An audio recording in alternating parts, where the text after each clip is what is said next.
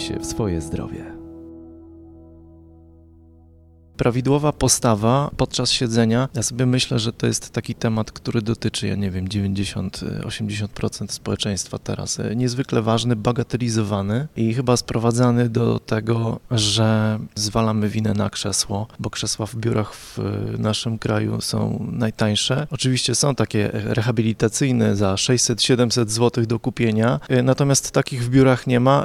Wy mówicie przede wszystkim o tym, że ta prawidłowa postawa to jest kwestia kwestia no jednak y, naszych własnych ćwiczeń. Nikt za nas tego nie zrobi. Na pewno nie należy bagatelizować y, tej części jakby twardej, czyli tego, na czym siedzimy, przy czym pracujemy, ale tak naprawdę od naszego własnego wysiłku fizycznego będzie zależeć od to, czy będziemy się dobrze czuć, czy nie. Y, jasne, możemy wygodnie siedzieć na krześle i w odpowiedni sposób, ale krzesło za nas nie wstanie i nie zrobię kilku ćwiczeń, które nam pomogą się jakoś tam utrzymać w odpowiedniej kondycji.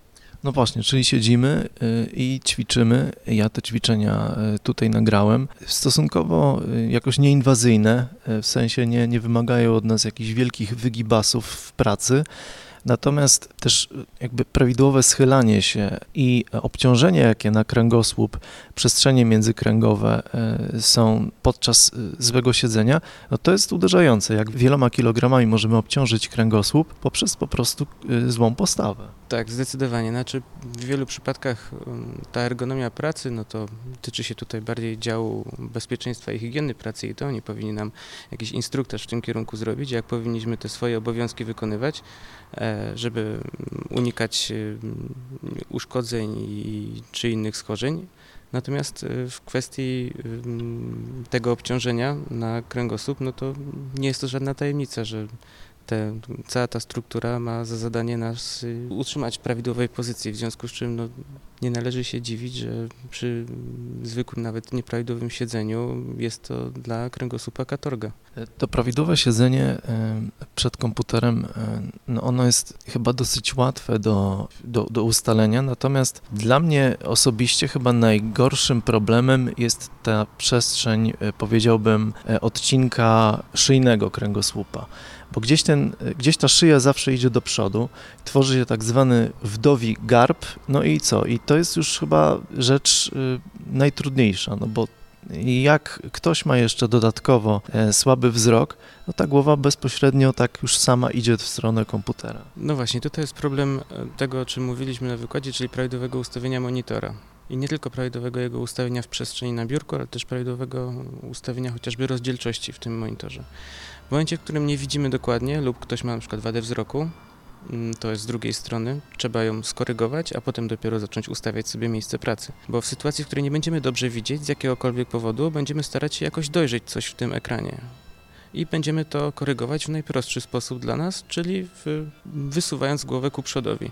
No, żeby coś tam w tym monitorze dojrzeć. Natomiast skorygowanie wady wzroku, jeśli ktoś posiada, e, zmiana rozdzielczości i zmiana ustawienia monitora powinno temu zapobiec. Przestrzegacie przed e, zakrzepicą żył e, głębokich e, kończy, kończyn dolnych jako powikłaniu, groźnemu powikłaniu po nieprawidłowym, wieloletnim siedzeniu w sytuacji, kiedy blokujemy sobie żyły, kiedy ta postawa jest niezmienna, bo siedzimy kilka godzin, nie możemy czy nie chce nam się wstawać, no i e, możemy uszkodzić organizm w bardzo trwały sposób. Niestety tak. To jest. Mm, zakrzepica jest spowodowana niewydolnością żył tak, i zastawek żylnych.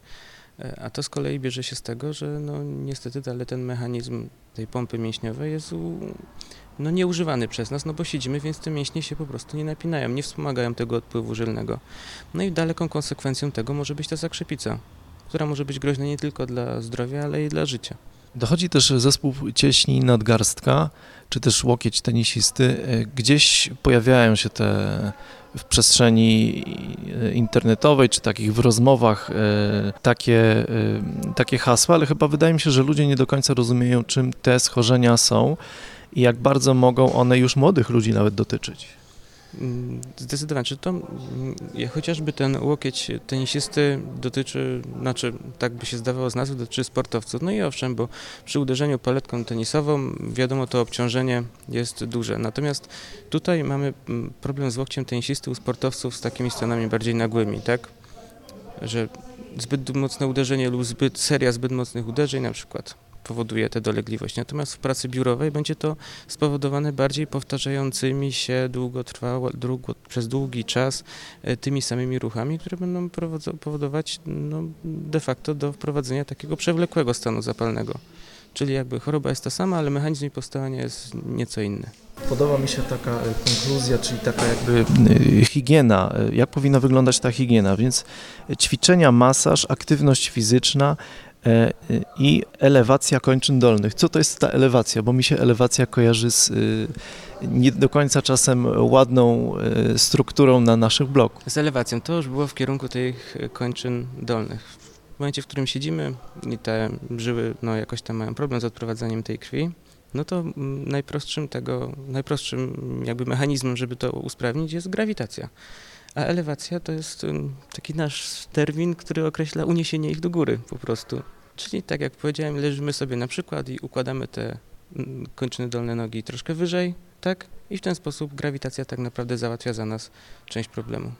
Niektórzy śpią też i uznają, że to jest zdrowe, że podnoszą troszeczkę tył łóżka i dzięki temu śpią, mają lekko uniesione nogi. Czy coś takiego wy polecacie jako fizjoterapeuci? Mm, czy w kwestii pojawiających się jakichś mm, obrzęków, tak?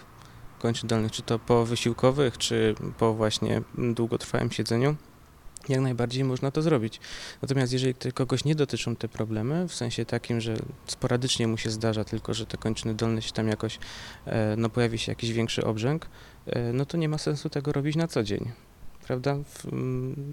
zupełnie płaska pozycja do spania wystarcza, jeżeli nie ma tam żadnego obrzęku tak? Jeżeli pojawia się jakaś opuchlizna związana z dużą aktywnością fizyczną albo y, z jakimiś innymi stanami, no to wtedy jak najbardziej można to zastosować. Natomiast cały czas mm, nie ma sensu. Zastanawiam się, jak y, można sobie pomóc w prawidłowej postawie, kiedy siedzimy przy biurku, a pracę przy biurku mam no, ogromna e, liczba e, z, nas, ogromny procent z nas. Dawniej e, bardzo popularne były tak zwane pajączki. Było to w reklamach, to, się, to było takie małe piszczące, za przeproszeniem badziewie, które się kupowało dziecku i kiedy dziecko się garbiło, to to piszczało. Natomiast pojawiały się w kolejnych latach takie już lepszej jakości, powiedziałbym, ortezy, pasy połączone, ja bym to nazwał taki prostotrzymacz, coś w rodzaju takiego mm, stelaża, który powoduje, że no, siedzimy prosto. Czy wy coś takiego e, polecacie? Czy, czy, czy dla siedzącej osoby, która no, siedzi przy biurku, może być coś takiego e, pomocne? Mm, według nas chyba nie może być. Nie, to tylko praca nasza własna mięśni może to. Ten nawyk może być wypracowany tylko przez to, że sami będziemy swoimi mięśniami to trzymać. To, o czym mówimy, że zakładanie jakichś pajączków, y, czy pajączek jest dobry dla dziecka, jasne. Natomiast dla dorosłego człowieka absolutnie nie. To my musimy o tym pamiętać, że nasze mięśnie mają trzymać taką postawę ciała. To jest ten gorset mięśniowy, o którym mówiliśmy, który może być y, aktywizowany tylko i wyłącznie wtedy, kiedy sami tego chcemy. I żadna zewnętrzna siła za nas tego nie załatwi. No dobrze, a w takim razie, jeśli to krzesło jest złe, po prostu ono jest fatalnej jakości, a krzeseł jest fatalnych bardzo wiele, bo siedziałem na wielu i e, wręcz wymuszają nieprawidłową postawę, co wtedy? Zmienić krzesło. Zmienić krzesło. No nie ma rady, no jeżeli coś jest złe, no to trzeba to zmienić, no wiadomo, wchodzą tutaj jeszcze jakieś czynniki ekonomiczne na przykład, tak, że ktoś, czy firma, czy ktoś nie może pozwolić sobie na zmianę krzesła, no to no, trzeba to jakoś zważyć, wszystko dobrze, ale no, jeżeli na krzesło jest niekomfortowe, złe i naszym zdaniem wymusza nieprawidłową pozycję, no to albo trzeba poszukać innego miejsca pracy. To jeszcze lepiej. Czy wy, czy, zastanawiałem się, czy wy jako fizjoterapeuci e, polecacie rodzaj, nie wiem, krzeseł, ja nie mówię o marce, ale w sensie czym się kierować w, w kwestii wyboru? Jeżeli krzesło ma bardzo duże możliwości zmiany swojego ustawienia, wszystkich części, od zagłówka po e, jakieś podparcie łokci przez ustawienie kąta siedziska, to im więcej ma możliwości, tym będzie łatwiej nam potem dostosować to krzesło do własnych potrzeb. Każdy będzie potrzebował czego innego. Więc im więcej mamy zakresu możliwości, żeby tym krzesłem pomanipulować, tak, odpowiednio je poustawiać, a to wyżej, a to niżej, a to kąt taki, a tutaj tak, czy to oparcie bardziej odchylić mniej, czy ten zagłówek bardziej do przodu, czy bardziej do tyłu, tym łatwiej nam będzie znaleźć tą pozycję. Jeszcze kiedyś widziałem taki klęcznik w Ikei, zdaje się, to było wiele lat temu. Rodzaj klęcznika, gdzie właściwie oparcia w ogóle nie ma i tak naprawdę tylko no, ustawieniem kręgosłupa i oparciem na miednicy E, no, motywujemy nasz kręgosłup do, do, do, do, prawidłowej postawy, bo na tym klęczniku e, po prostu garbić się nie można, bo jest niewygodnie. Czy coś takiego polecacie, taki rodzaj krzesła e, ala klęcznik na kółkach? Polecamy. Znaczy tak, jest to no, tylko bardzo wąska grupa ludzi w ogóle lubi te klęczniki, dlatego że no, są one niewygodne, zwłaszcza na początku, kiedy jesteśmy przyzwyczajeni do takiego leniwego siedzenia, czyli nie wymagającego od nas żadnych napięcia mięśni, zwłaszcza tego kręgosłupa czy brzucha chociażby. No niestety po 15 minutach na takim klęczniku zaczyna nas wszystko boleć na początku, potem się to oczywiście zmienia. E, no ale no, tak mówię, bardzo mała grupa ludzi toleruje te klęczniki. Natomiast jeżeli ktoś toleruje, to jak najbardziej jak bardzo taka gimnastyka, rozciąganie, czy też, czy też masaż może nam, może nam pomóc e, i jak często powinniśmy to robić? Czy to powinno być, e, nie wiem, raz w tygodniu, raz dziennie? Czy jeżeli chodzi o ćwiczenia, to najlepiej by było raz na godzinę, dosłownie 5 minut poćwiczyć i to powinno wystarczyć. Sporo raz na godzinę. W wielu przypadkach może to być sporo. Dla takiego gika, przepraszam, no, za wyrażenie, tak? No tak, no ale no, na, dusz, na początku może się to wydawać faktycznie jakieś problematyczne, ale to jest tak jak ze wszystkim. Jak wejdzie, wejdzie nam w nawyk, są ludzie, którzy mają nawyk, gdy wstają rano, idą do kuchni, nastawiają wodę na kawę i od tego się zaczyna i nie ma możliwości, żeby dzień zaczął się inaczej. No to jak wejdzie nam to w nawyk po paru, po paru razach, to będzie tak jak z tą kawą. Po prostu nie będzie innej możliwości niż raz na godzinę 5 minut poćwiczyć. I tego życzymy i bardzo dziękuję za rozmowę. Dziękuję.